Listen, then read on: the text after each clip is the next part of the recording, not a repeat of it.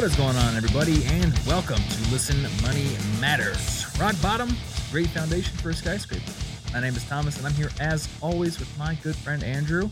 Andrew, have you hit rock bottom yet? No, You just started the bomber. You're fine. that's right. Yeah, I'm like halfway through. 2 p.m. on a through. Friday is not rock bottom. Like 4 p.m. on a Friday is. That's true. Oh man. Uh, what are you drinking? It is another Grimm. Okay. Um, my friend got me like a pack of four bombers, and they just have like beautiful labels. And the beer, this one Is is, it- a beautiful tasting beer. Because you said the last Grimm you had, you weren't really feeling it, right? Yeah, I, I guess I'm not much of a blondie type beer guy. Okay. Uh, I like more like thicker, darker, barrel aged dish type things. Um, Gotcha. this so one, like the opposite of me. Yeah, yes. Um, which is which is why we have, we have good contrasting beer tastes. At least we have that. That is true. But this is a Grimm with two M's, double negative Imperial Stout. Ooh, double negative. That makes it Uh, positive. That's right. It's positively delicious. There you go. It's got bitter chocolate, dark fruit. it's won some awards apparently. Ooh. The my mom's awards. favorite beer brewed by a son of mine award. I'm drinking some artisanal uh, tap water in Mm. a stainless steel bottle that has fallen off my bike a few times, so it is very dinged up. Oh, but- dude, you know what? My cat Hmm. also drinks out of stainless steel. Yeah? Are you calling me a cat? yeah. I'm okay with that. That's fine. Oh my god. Right, so we have like this really nice window looking out of our apartment. Mm. and it has a- a lip on it that's like a good eight or nine inches uh from the window like sticking out. And your apartment has this too. Yeah. and your cat always goes on it to look out the window. So i Mhm. always thought when we moved in i was like oh arwen's gonna go on that thing and look out the window. It's so interesting out there. And she never did. And i was just thinking i guess she doesn't care about the outside. But I, I have come to the realization that I think she doesn't believe the window is there, and she's scared that she's gonna fall. So I put this. What do you call one of those things that goes with a chair that you put your feet up on? Ottoman? Yeah, an ottoman. I just put the ottoman there, and I put her favorite stupid blanket that she's just basically turned into nothing but cat hair at this point on it. And now she just sits up there all day and stares out the window. That's it's her favorite spot. We installed that cat bed thing in the window you saw. That like Oh, changed yeah. Abby's life. Is it one of the ones that sticks to the window, or is it something that is attached in a different way? It, it like uh I guess sticks and it has like a kind of arm that goes down so it like uh props it up on the wall on the inside. So it does get propped up. Yeah. It, Okay. We did have to like screw it into two places. well, Um, yeah, I went on Amazon and I typed in cat window bed, and I all I saw were these weird beds that you use the suction cup things to stick them to the window. I don't trust I know I don't trust those at all. right? Anna like has what this- kind of Stained glass piece that she made, and it doesn't weigh very much at all. And she said, "I want to attach this to the window with one of those suction cup things." And I said, "Look, I've seen those suction cup things work, but I've also seen them fail." Mm. And I don't want your stained glass just falling off the window and shattering everywhere in a few months when I'm Yeah. least expecting it. So yeah, the no no sticky window things. I don't know. It never works in the shower, so I don't trust it on the window. Except for bird feeders, because they're birds and, and they got that shit under control. I guess so. Years Yeah. of evolution with you know. So we are here today to talk about the robot overlords. Yes. I, for one, welcome the coming of the robot overlords. I will be a great robot servant. But no, we want to talk about the future of work because work is changing. Um, there's a great video that I watched a couple of years ago. It's called Humans Need Not Apply by CGP Grey. It's probably the, I also best- watched that today. but also maybe most depressing video that you'll watch on this Mm. topic. Uh, basically, the point of that video, and something that anybody who thinks that uh, our current state of technological change is just another iteration of every other one that's happened throughout history, the point that they need to learn is that through every other stage of history, when jobs have been displaced by technological innovation, it has always been an innovation that helps with the physical work that we Mm. do. So we've been augmenting our bodies and maybe making our body's ability to do work obsolete in certain ways, such as using Like- specialized robots, right? Like like the bicycle, for example. You are still moving, but now Yeah. just much faster and more efficiently than before. Hmm Or you know your different types of plows. Mm. Uh, you know, it used to be like the first type of plow was just almost like a big rake, and you could do it by yourself, and you could do it with one horse. And then they invented this much better type of plow, at least for certain regions. But you needed like a team of horses to pull it because it required a lot more force. So now you couldn't just be the singular little farmer. You had to have community pulled resources so you could all like put your horses together and plow each other's fields with this one different plow. So all throughout history, as technology uh, technology has changed, it's just been an augmentation of work. There's always always been a job kind of higher up the brain power ladder for people to ascend to. So perhaps I think it's it's fair to say that we've been replacing manual work, Yes. but we, and then we've in turn gone to do more mental work. Yes, exactly. Uh, what's happening now is we're starting to automate the thinking. We're starting to build robot brains that can do mental work better than we can. Most trading is now done by algorithms and high frequency trading computers. Um, and you know, you read crazy stories about these giant trading firms buying up uh, space so they can put a high frequency trading computer Mm. just like maybe a few blocks closer Not to where the exchange blocks, is a or something. So the meters. yeah, so it's like it, the the fiber optic uh, time time delay is less. Crazy stuff like that that humans cannot compete with. And I've seen examples of um, an algorithm that could write a story about a sports game that happened, and then you can compare it against. composed music, Yeah. art. But but I also want to say like um we've also in in kind of like researching this stuff, we've realized that even many of the more complicated tasks that we thought were only relegated to humans are actually a lot of simple tasks that could individually be automated and then collectively controlled. Like Yeah. flying an airplane, like landing it, for example, and stuff like that. mm-hmm. And so the, I guess some people are going to say we're all going to lose our jobs to robots, and maybe that's going to happen. Um, something that was more realistic, but just as depressing to me. I was listening to a podcast the other day that was talking about this very thing, and their point was, it seems like the progress in building automated brains, not necessarily general artificial intelligence, but um, very smart algorithms has been much better than the progress in building flexible robot bodies. So while we have very specialized robots that can carry out physical tasks like assembling cars, we don't yet have a good robot that can walk down an aisle and go pick a bunch of different shaped things off of a shelf and collect it. So Enter Boston Dynamics. well, there is the Boston Dynamics backflipping robot thing that we will definitely link to in the show notes, and Mm. we can all get afraid about how the robots are going to gymnastics us to death. But what I was reading about is how Amazon now directs their employees in some cases. They'll give them a headset and it'll say, go to this place. Or in a lot of times, this robot will bring the shelf to them. and, it then will time them. it will time them but this this was like the really depressing thing to me it it doesn't say okay you need to pick 19 of these items off of the shelf and put them in the basket so we can go ship them it'll say select five of these items okay now select five okay now select five. Okay now select four because it's uh, a lower margin of error.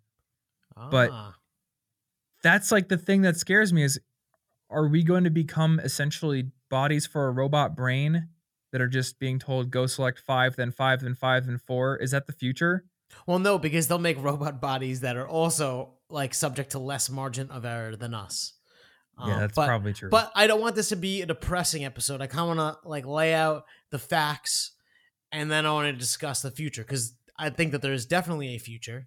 yeah and and actually next the episode after this one will be one of those potential futures that we will not name but uh did a ton of research on this and i think one of the things that's really staggering uh, and, and I, I highly suggest that you check the show notes out like during the episode after there's like graphs all this stuff we're including but to, to kind of kick this off, Oxford did uh, a study and they believe that in the next 25 years, 47% of all jobs will disappear.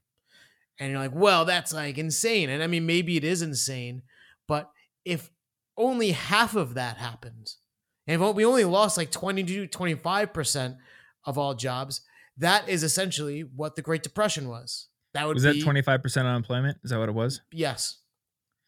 And so that would be Jeez. insane. So in in like a more rosy in, in, like a very rosy scenario, and Oxford is, is a great university. It's a top in the world. A rosy version of that would be equivalent to the Great Depression. And if it was on the nose, it would be far worse. Every other person yeah. that you know wouldn't have a job. Or wouldn't I'm sorry, not wouldn't have a job, wouldn't have the job that they have today. Yeah. So I guess that's that's the question like where do we go from there?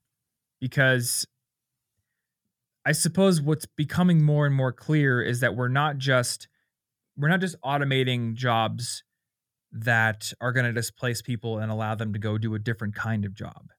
Mm-hmm. What worries me is we're getting to the point where we're creating a world where there's going to be large portions of the population that can't find work unless yeah. we find a way to create more opportunities that aren't necessarily needed for sustenance. Like what happens when you get to the point where you automate both the physical and the mental work to the point where there's there isn't a job out there for, you know, one out of four people. Well, so so I don't know. And and I think to a degree we're going to cover that with universal basic income. But I think the good news is that in most cases, and we're going to talk about self driving cars and, you know, why uh, retail will not be a thing like it is now. In, in most of these scenarios, we're talking about like 2020 to 2025 to 2030 is like kind of the range when this stuff is happening. And so if you're listening uh, in 2018, uh, when this goes live, that means that you have some time to perhaps do something to a position yourself so that you're not of the first redundant, um, or B, uh, focus on building your wealth so that uh, when and if the shit, the proverbial shit hits the fan, you are perhaps the ones that could afford the robots that exponentialize your abilities and are not the ones that are working for the the at least initial controllers of the robot overlords. Yeah. Yeah, exactly. So let's let's talk about some of the industries that are going to be disrupted here. And you talked about self-driving cars. This is probably the one that I think about the most because if if I'm not wrong, isn't some sort of transportation like the top job in most states? Yeah, at least here so, in the U.S. So, so I, I, I mean, I guess it's not like funny. I just didn't even know that uh, the vast majority of states, truck driver is the top profession. Mm. You know what the top profession is in California? truck driver. Um, it's literally uh, one of very few states that has top profession of like software developer is Washington. Oh wait, Not I just found your map. Wait, is is Utah's top profession seriously software developer? Yeah, wow. I, I, guess. Yeah, um, maybe just because so many, so few people actually live there, and then it's major cities, and, and we'll talk about major cities. Texas, top job, truck driver. Maine, truck driver. Pennsylvania. Yeah, it's like a huge percentage of the nation. That's the top job. Illinois, Washington. I mean, like it's like an insane. Like the graphs in the show notes, and you should like look at this and absorb it. And so, um, if you look and and we, I have like all this stuff sourced, so you can like check my sources. I don't know if you believe in the the fake news or whatever. These are essentially like facts. So, um, whatever. Yeah. Um, 3.5 million people in the U.S. are truck drivers. 8.7 million people work directly in the industry supporting them in some fashion and then there are you know rest stops or gas stations or just even the places that these truck drivers go to spend the money that they made truck driving with these will all be affected right so but we can at least say that 8.7 million will be directly affected if truck driving is no longer a viable profession. And that amounts to just shy of 6% of the US. Yeah. Well, uh, 6% of the US workforce, who people who have jobs. That's a huge percentage. And that reminds me, literally last night, Anna was showing me an article that uh, Tesla is coming out with a semi. Mm. And I was looking at their website the other day and I noticed that on the Model S page, you can buy full autonomous feature, like a, a feature set.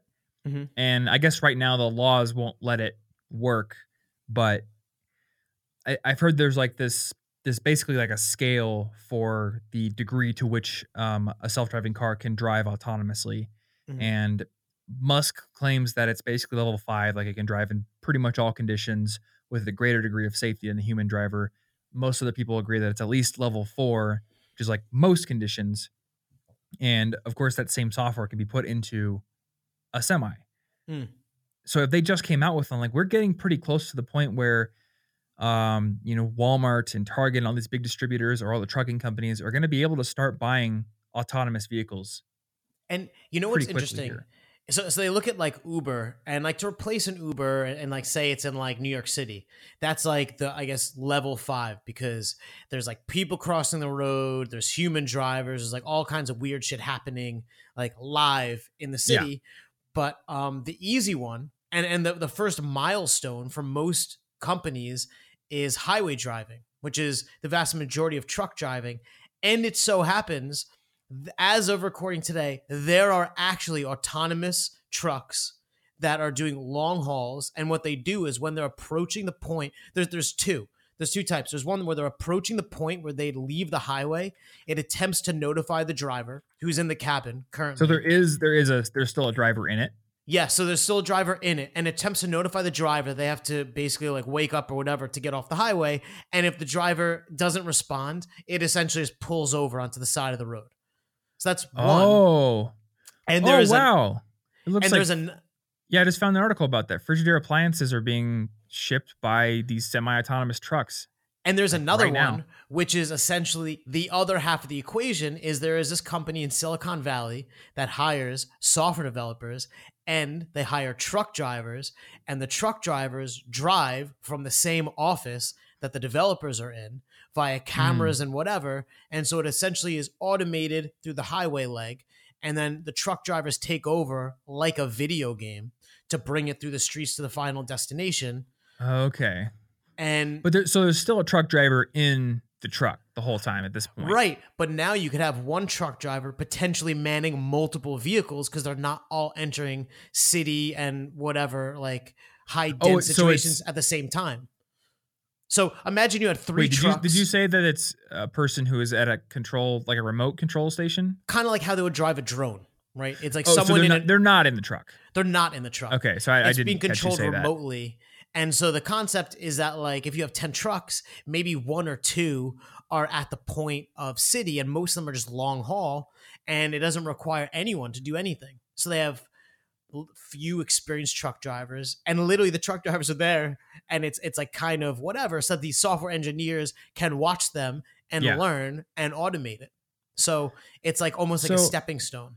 from a job perspective i mean that's definitely going to cut jobs so that's a problem Mhm. um from a quality of job perspective that actually sounds pretty good at least while it lasts because if you're a truck driver doing that kind of a job you don't have to be gone from your family for multiple nights in a row you can go to work at an office basically drive the trucks remotely when they get into the cities and come home at night like that Yeah. honestly sounds like a pretty cool system i mean the only problem is that like you said it's a stepping stone and, And we're moving close to that level five automation at some point in in this in between zone between today and we get all autonomous trucks, uh, the the need for trucking is increasing, and there is a severe shortage of truck drivers because Right first of all, yeah, because it's it's essentially an old thing. No one knew is like going into it, and so the Mm. salaries are actually rising for truck drivers in this intermediary period, and I I, I mean like it's a trap. It's a trap. It's you you think it's a trap because you're going to go into career driving trucks for like three years and i guess i guess you would do well Uh, but then you're also like the job pretty much requires you to be on or like looking, so you can't even like learn and prepare to position yourself out. Well, I mean, it's the same thing is true of working at Amazon. you know, if you're working in the one of the, uh, the distribution centers and you've got Mm. the headset on and it's telling you to pick five things, like I don't think But- they're letting you listen to a podcast to learn something in the other ear. right? But but um, would you say that's the yeah? It's I mean it's not a solution, and I don't know if I would recommend that as like well just working in an Amazon warehouse because they're just blowing up. Well, I don't recommend that, but I'm saying it's it's pretty unrealistic to to say like, oh, everyone out there needs to go find a job where you can be learning what it takes to leave your job while you're on the job. no, no, That's no, no. really I, tough. I've only had like one like- job in my life where I could actually do that. I agree. I, assume like there's few if any that will allow that, but I think uh, from my- from my limited understanding of not doing the job, it's it's a very high time requirement, and Mm. actually they they often are like doing drugs and stuff to stay awake to drive longer because I guess the faster you get there, the more you make. Yeah. I mean, my brother's a truck driver, actually. So he does this and he goes to different states sometimes and stays overnight there. Uh, and yeah, it is tough, but he also works on personal projects and stuff. So I don't want to say like if you're a truck driver, you, there's no opportunity to be learning. And it is very possible that while we have these transition periods, those are going to be pockets of opportunities that people will want to take advantage of because they're going to need to, Yeah, and you know? truck driving right now is a high paying job, especially Mhm. based on the requirements. Like of the jobs, like I would say Amazon warehouse is far below in terms of compensation than Yeah. being a truck driver, but it shouldn't lull you into like a sense of security. Yeah, that's true. So I was I was trying to think did you happen to come across any sort of like list of jobs that are at high threat of automation besides for trucking? Why, yes, I did, Thomas. Okay, actually I wasn't leading you on. I didn't act, Oh, I, didn't- okay. I literally didn't know. Um I just I keep seeing all these one like single focus categories where I'll Mhm. see that oh they work they work like Burger King or McDonald's is working on this amazing burger making machine that can make you a burger any which way you want and it'll never spit in your food and you know that you know in 10 years you're going to walk into a McDonald's and there might be one person cleaning it but that's the only human employee there but what I'm interested in is what like can we get a comprehensive list of the industries that are at a great threat of automation very soon so people can start thinking like I'm in a high risk area. Mm. I should start trying to shift somewhere else or getting prepared to do that. Um, there is this awesome chart, and I think that it will seeing it will be far better than how I can describe it. It's Okay. made by these uh, two guys, Frey and Osborne. Um, they're part of a think tank, and it's in conjunction um, with like a bunch of sites. Uh, and I, well, we have a link to it so you can kind of like see the sources and whatever. But it is this graph that shows, and if you're looking at it, Thomas, there's like this full bar, including this black piece, that is the total employment now for that sector. And then you'll notice like a smaller white bar, and that's where they project uh, future employment to be like post automation. Oh. And so if you look like retail salesperson, it's looking like it's getting very close to 5 million would be employed in the sector. And they expect uh, probably 300,000 to be employed as a result, like after the changes come to Okay. be, which, which makes sense because you used to see CVS stores with 10 to 20 people, they'd be at the register, they'd be doing I don't know what.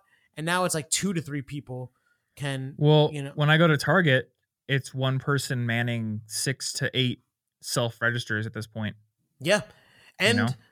Uh, it's like uh, I feel like it's like obvious and redundant to say, but we are buying more things online, and so there is nes- less need for these Mhm. physical locations.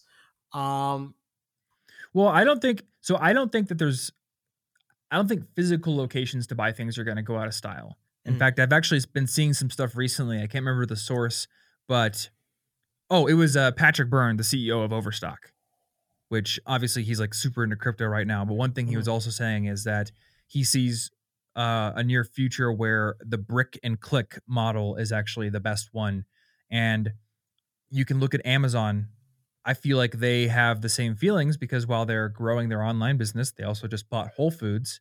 And I think they do see the value in having a physical presence for certain things. What we are going to see though is you're gonna see cash registers die Mm. because obviously doesn't Amazon have this grocery store, a bookstore, or something where you can just pick the stuff up and walk Sup- out? Supposedly it's almost just done. charges It'll you? be- yeah.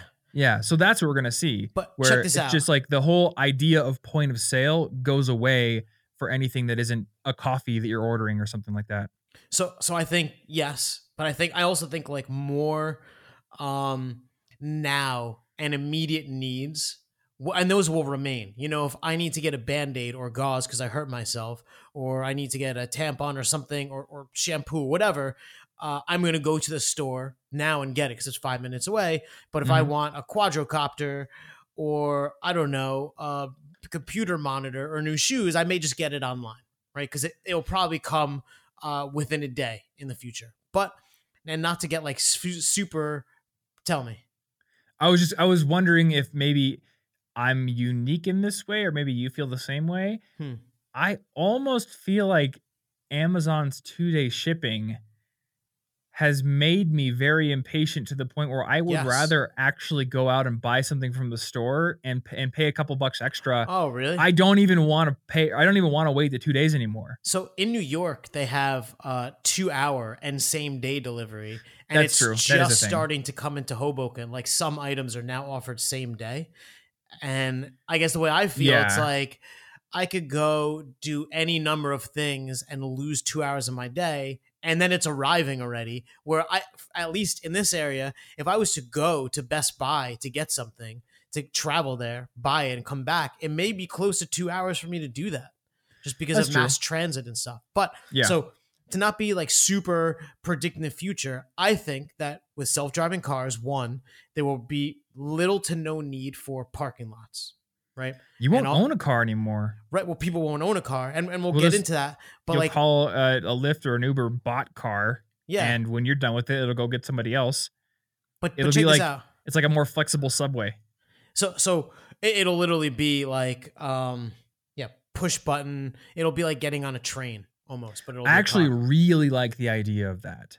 And the Mm. reason for this is that one of the things that annoys me the most about America Mm. is how spread out our urban areas are because of the need for parking lots. Whereas if you go to really old cities like in Europe where the the core of the city was built before the invention of the car, You can't park a a car lot- anywhere. you can't park, but it's a lot more walkable Yeah, yeah, because yeah. it was built with walkability in mind. And if you have a network of cars that, you know, if, if a car is not needed, you know, the system dep- uh, detects that, all right, the demand for cars is lower right now. We can send 10% of our fleet, you know, 20 miles away to some underground storage facility that no one, and it can just do it by itself. So you can actually start to reshape cities in a much more walkable fashion. You can have So- more parks and greenery. So That yes, I actually think it's really cool. But but so so yes, I, I absolutely think it's going to be a thing, and I want to maybe finish this prediction Okay. that I could be wrong about. But but so so the, the parking lots will be repurposed into office space or living space or parks or whatever because it won't be necessary anymore. So much shopping is moving online and it'll be more now necessities but a lot of stuff like you know H&M may exist solely online in the future you know you there hmm. there may be advancements in the way that we know how clothes fit us and you know our ability to visualize it that you just wouldn't go to these stores. And so what will happen is all of the major uh suppliers of rent for these commercial spaces is is largely retail and fast food and stuff like that. And if a lot of this stuff goes away then the prices come down dramatically because there's more space from the parking lots. You know h&m is not there anymore. And so i think there'll be a lot more like eclectic shops but it certainly won't employ a lot of people Yeah, yeah, exactly. Uh, and I, I do remember reading about some stuff where they can 3D scan your body and then basically like custom make clothes for you, stuff like that. I don't know. Personally, I'm the kind of guy that wants to still go to a store and try things on, but that may change in the future. So you had mentioned uh, that like how the metro areas are spread out and stuff because all the you know parking and whatever. I was looking and there was this New York Times article and it was essentially about like e-commerce and retail and it shows the mass migration to major metropolitan areas Mhm. and the mass migration of jobs to major metropolitan areas. Yeah. and and it is basically just showing the trend like um there was a time where you could live 100 miles from major metropolitan area and make a living doing whatever but in the future when the jobs are even more limited than they are now like you will essentially need to live in a major, major metropolitan area. Even with the the greater capability for remote work? Sorry my my train of thought is broken because there's somebody like literally yelling in the apartment next to me and i have no clue what's going on. I, I guess that that is a good point. Um there could be a ton of remote work well my one of my friends just got a remote job Hmm. uh, i have no idea what it was like some big com or big tech company kind of startup-y but bigger and they definitely don't have a presence in iowa you know but there- he's got a remote job now there's been an interesting conversation we've had because I, I used to go to an office and now I just sit at home. And I remember I was like, Thomas, like, I don't know what to do with myself. Like, I'm just kind of, I was like adrift. And you're like, you got to get out of the house. And you leave the house every day to go somewhere, to work somewhere. Yep. And, uh, well, I didn't love commuting because like it's so much fun, but there are other people there. And I almost wonder if, you know, remote work is super valuable and helpful and in many situations connects disparate talent that you wouldn't necessarily be able to get in the area but um, perhaps it, it won't be ubiquitous perhaps it'll stay as a kind of niche thing I mean, that might be the case. I just all I want to say is I'm not so sure that we're going to get to the point where you can't make a living if you don't live in a major metro area. I agree but I I, do agree that the trend will probably continue to people moving to major metro areas and and for it to be easier to get a job if you live in one because while there is greater competition, there's also a greater variety of opportunities. Mm. Plus, when you may move to a major metro area, you know, you got your super hipster barista man bun coffee shops all over the place. And it's just it's very attractive to move to major metro areas, which is why it's happening. and, why I did it. interestingly, it won't necessarily be required because uh, so they say about a third of the cost of like a direct, uh, whether it's like a truck or an Uber or whatever, that cost is for the person, but that also Mhm. doesn't account for all the cost that humans screw up, like the fact that our insurance is so high because we're crashing into things or killing Yeah. people and whatever. And so they say that um, what will happen essentially is uh, the cost will drop so low that it will just not make any financial sense to own a car. Like it will just be Yeah. like for you to drive your own car because you love driving, whatever, would just be like it would the, the cost dis, disparateness, whatever, would be so great. It would be like dumb. And so mm-hmm. they're saying complete autonomous capability is going to be s- from 2018 to 2022. Highway, whatever. Yeah. I'm looking at this chart you have in here for the autonomous driving thing. Which one? The, And the it crossover. says here, yeah, phase three, 2018 to 2022, complete autonomous capability. I think we are very close to there. We just, I, I think the laws and the societal perception of how safe it is and our, our willingness to accept um, a margin of error on the part of a robot rather than the part of an individual human being who we can point at and be like, that's their fault, instead Hmm. of saying, oh, it's the system's fault, tear the whole thing down. That will take longer than the actual technology will take to perfect. I don't know how long it's going to take for this thing that says here 100% autonomous penetration utopian society, which seems like a little tongue in cheek to me. I don't think we're going to have a utopian society. Uh, but I do agree with you. At some point, it seems like we're going to get to the point where it makes no sense to own a car. And for the most part, you aren't going to be allowed to drive a car on the roads. Mm. I mean, you could say, oh, I'm the best driver ever, but it won't actually make any sense because if you had a fully autonomous network of vehicles that could communicate to each other, you could fundamentally alter the way that the road system works. Hmm. You wouldn't need stoplights. And if a car is having an issue or needs to avoid something or whatever, like you said, if they're all connected, it could inform the cars around it so that like it wouldn't necessarily hit other cars or I don't and know. And if they're all connected, you can build a car that has a tow hook on the back, like a giant magnetic tow hook, and just like, oh, the closest car to it that isn't in use by a person, go grab that car that's broken and take it to a service center. There's Yeah. no need to send out a tow truck from some centralized point. It can take it to that centralized point. Like you can do so much cool stuff if you have a network of connected vehicles. So I don't think that's going to be. I don't think we're going to be driving cars ourselves. Like No. we- I don't think we're going to have the option to drive cars other than on tracks or something. It is fun. easy. I feel like it's easy for me to say there's gonna be no cars because you know I live in New York City and I don't own a car. And if you listen to the show at all, you pretty much know I'm not a fan of cars. Right? and um, you know, maybe it's easy for you to say. I mean, you you drove a car before, you still own a car, but now you're I drive a car all the metro in a metro area and you're young. But what I think is really compelling is that the CEO of GM said the era of cars is over.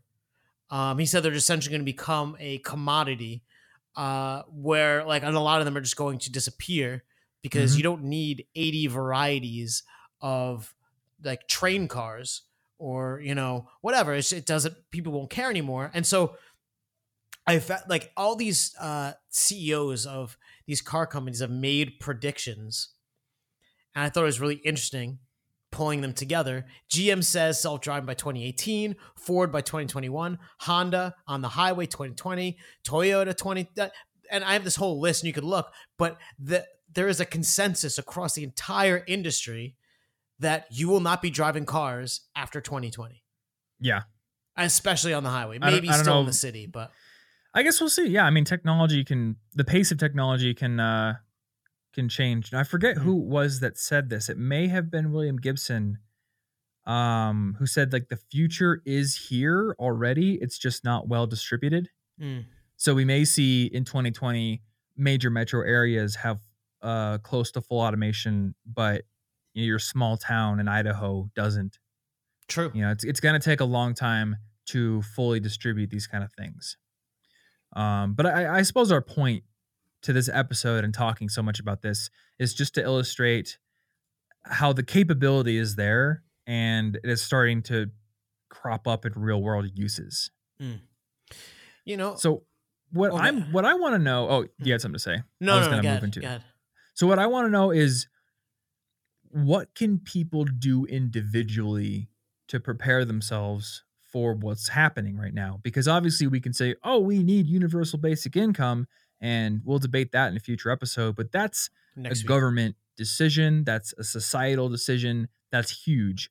Um Yeah. you know, random listener who's driving a truck right now maybe can't really do a whole lot with we need UBI. Like that doesn't really do much for them.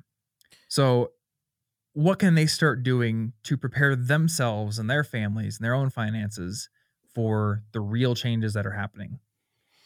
So, you know, without like um being cliche, obviously you need to get your finances in check because if you're living, you know, paycheck to paycheck, uh that that will make you that will put you even a, an even poorer position when these things happen. I think that if by 2020, you know, like so help you whatever, robot overlords, God, whatever whatever you believe in, um, you should be financially uh, secure. Like you should be able to come up with like 400 bucks if you need it. And you should be either working to diversify your income away from a sole job that you have now or potentially learning something to software development, teaching, whatever. Thomas and I are teachers. There's, you could support yourself as a teacher, Something like that. Right? Something like that. You know, I always feel uncomfortable calling myself a teacher. an educator. I don't I don't know what you'd call it. But the, the, the point is there is a lot of alternative things, especially when it comes to the internet, that you can do. Um, and I guess like the overriding point is like now is not a good time to be set in your ways. And the worst thing you Hmm. could do is nothing. Um, and so the reason we're putting this at the beginning of the year, and I, I wanted this to kind of like speak for where we're going with the show. Uh, but like you've waited, you've listened, you've learned, maybe didn't take action because it was later. Well, like later's today. Like you just really gotta. I mean, what what, what do you think, Thomas? I have something more specific to say. Mm. Um, number one, I want to say that it there's almost never a permanent solution to anything. So I am not going to even attempt to share some sort of idea for a perfect solution to this. Mhm. But what I do want to put out there is this idea that, you know, we always talk about doing something on the internet or doing software development. We often don't consider different career paths out there that may not seem as uh, glamorous, but they actually have a low risk of quick automation in the near future and they pay pretty well. Um, they're just not always the most glitzy and glamorous types of jobs to talk about. So, what would you say is the likelihood that we're going to very quickly automate the work of an electrician or the work of a plumber, Mm. you know, or the work of a sheet metal worker or the work of somebody who goes and installs uh, AC and HVAC systems? Like, there's a lot of really complicated work that doesn't get a whole lot of attention from the whole like go to college and be a software developer slash lawyer slash doctor crowd because those are the really high paying glamorous jobs. I mean i've been seeing stuff we've been talking about self-driving cars this entire episode. I've been seeing stuff where they're developing uh, like ibm's watson. They're developing a version of watson that can more accurately diagnose a patient than most doctors can because it just has like this incredible neural network of all these different diseases that no doctor could ever hold in its head. It can be every specialist all at once, essentially. And know that's all the start- latest everything.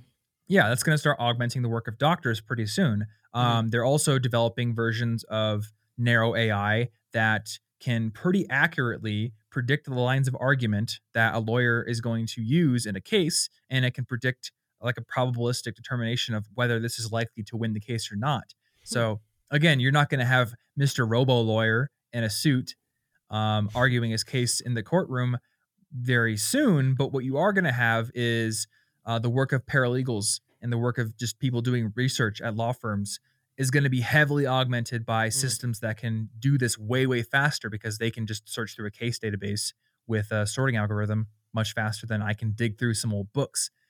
So a lot of these paragon jobs that we look to as like the ultimate thing to aspire to, those actually have a pretty high uh, risk of being automated. Yeah. But again, that backflipping robot, that's pretty impressive, but I don't think that backflipping robot is going to be able to bend down, get under my sink, and fix a, an S pipe or U pipe very soon.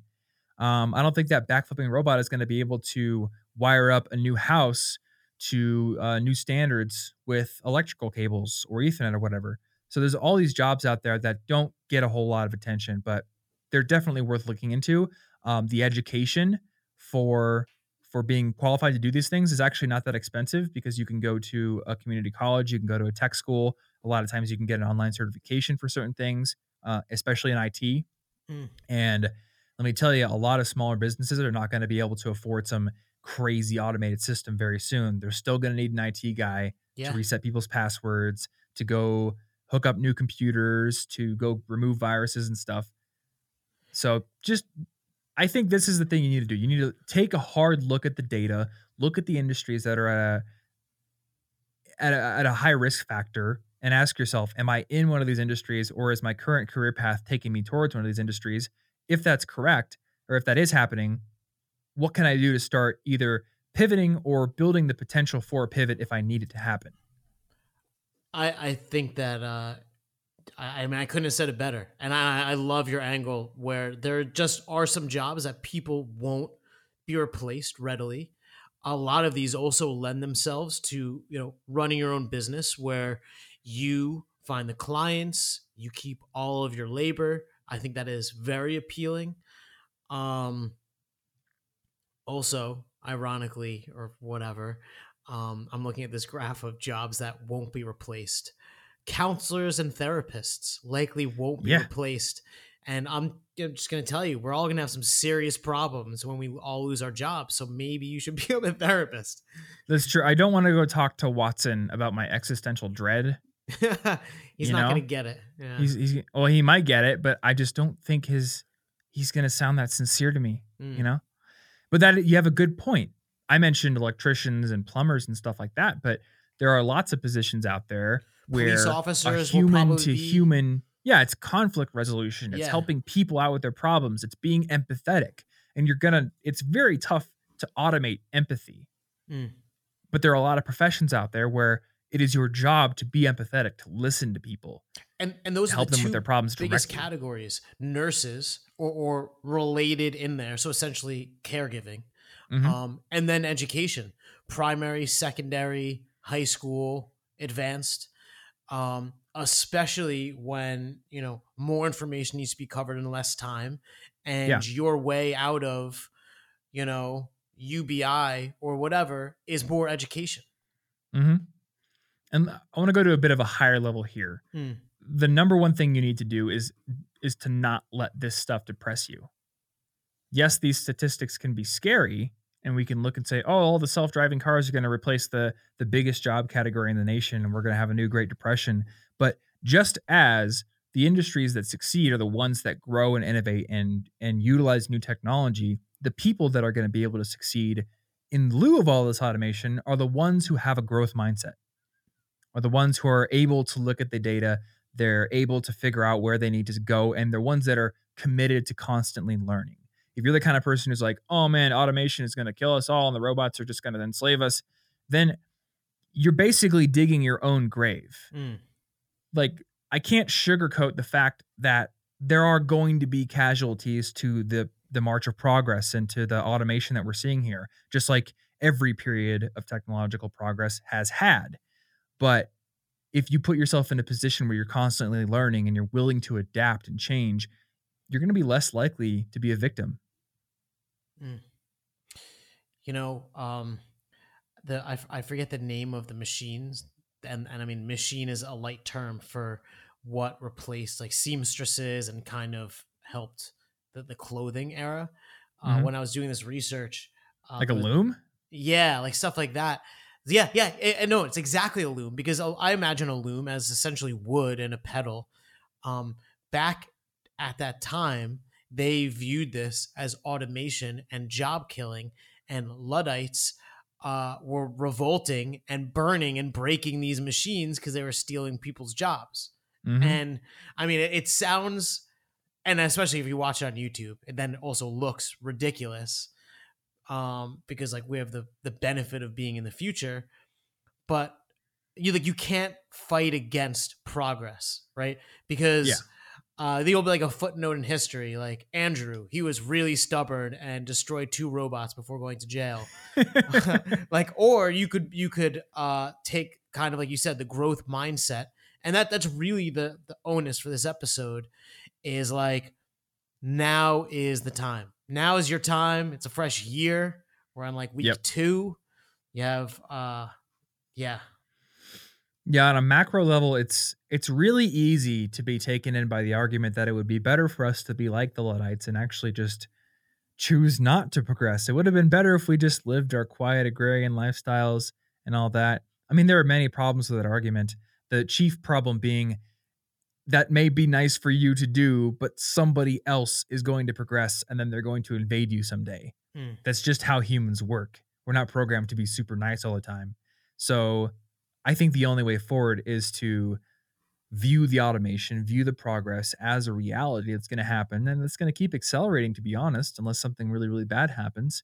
And hopefully guide it as best we can towards a future where everyone is happy and we don't all become Amazon drones that are Mm. picking five things off of a shelf.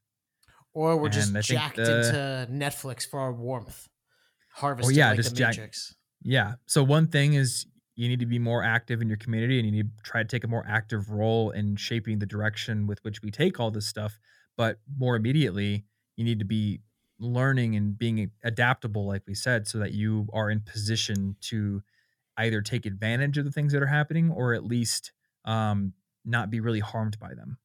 you know and and it's almost like it's like this weird dual-edged sword with technology because it's like it does all these great things you know and, and people lose jobs and that will be terrible. But like one of the things is like because of technology we have netflix and now i can watch an unlimited i could literally start now and until my eyes fall out of my head i could watch an unlimited amount of really high rated awesome stuff. I could also play a ton of video games many which can be downloaded for free on my iphone. And these are the things that are awesome, yet keeping you from like what what like mitigating a potential issue like this losing your job you need to be able to um turn some of these things off and create or learn Yeah. Yeah. Take an hour a day. at least you'd be amazed I'm learning the fundamentals of computer science. I learned about Boolean logic gates the other day. I learned about how quantum computers work. I learned about how uh, superposition works, and I learned about certain sort like sorting algorithms. I never learned this stuff in college. I don't know if I'm ever going to need to use it, but it's really cool to learn something that's a little bit out of my wheelhouse, yeah you know. And I guess if they somehow build Robo YouTuber in the future, and I'm Mm. out on the street, well, maybe I have something to pivot to. i'm telling you thomas robo Robo youtuber will have a much fuller beard than you do He will. It will be a fake beard though. You know, I- they- it probably won't even be Robo YouTuber. They'll probably just kick me off of YouTube and give more spots to Jimmy Kimmel. I know he laughs at everything. the, the, the guest comes on, they're like, "Hi, my name isn't Jimmy Kimmel's." Already like hysterically laughing. Wait, is he? Did, I thought Jimmy Fallon was the one that like laughs way too much. Oh yeah, you're right. It's is Fallon. Yeah, yeah. I remember my friend Charlie did a video on why Jimmy Fallon seems fake, and it's and because that, he that video did really well. Well, it's because he laughs so hard at everything, and Charlie thinks that he is just like that. Mm. He, he's not necessarily fake. He just is the kind of person who just laughs at everything. Mhm. But he does come off as fake to certain people because of that. Yeah, I don't know. I don't watch enough Jimmy Fallon, which is to say, no Jimmy Fallon, to know. you know, but there's, there's nothing worse than like you have this great joke, you're building up to the punchline, and they're laughing before you already got there, so they they just can't laugh that much at the end. You know, they already use their laugh up. It's not a real joke. Mm. yeah, but anyway, hopefully the end of this episode has brought things up from the depth depression because I know we kind of started out with 47% of jobs will disappear in the next 25 years. And I do want to consider some of the more societal uh, big solutions and their pros and cons in future episodes. Like we said, universal basic income will be one. Uh, I got some research to do because I have no idea where exactly I stand on that. Um, so we'll we'll hash it out. And I mean, I will say when we get into topics like that, there's no way that we're gonna be the people with the right answers at all. We're just You going know. to find all the people with the right answers and bring them on, or just quote their ideas.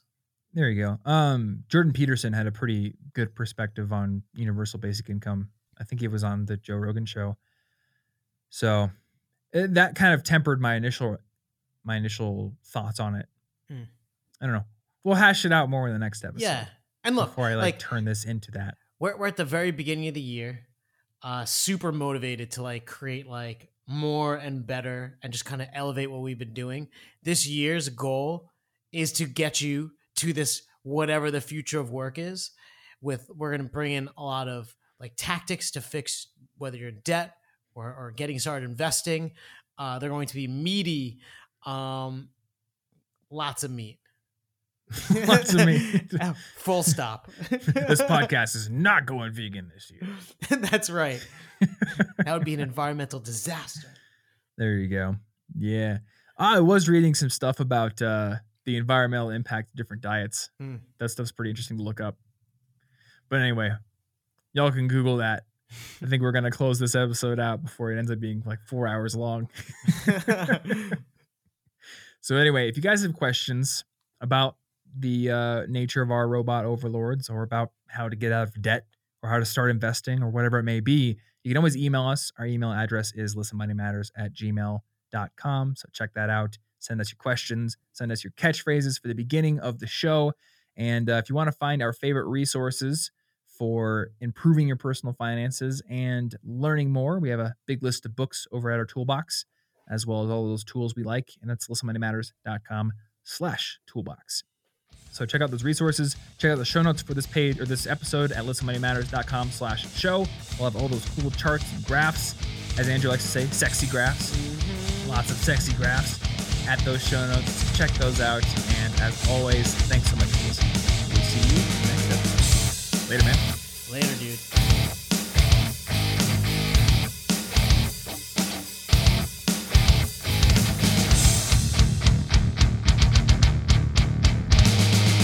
please tell your friends about this show.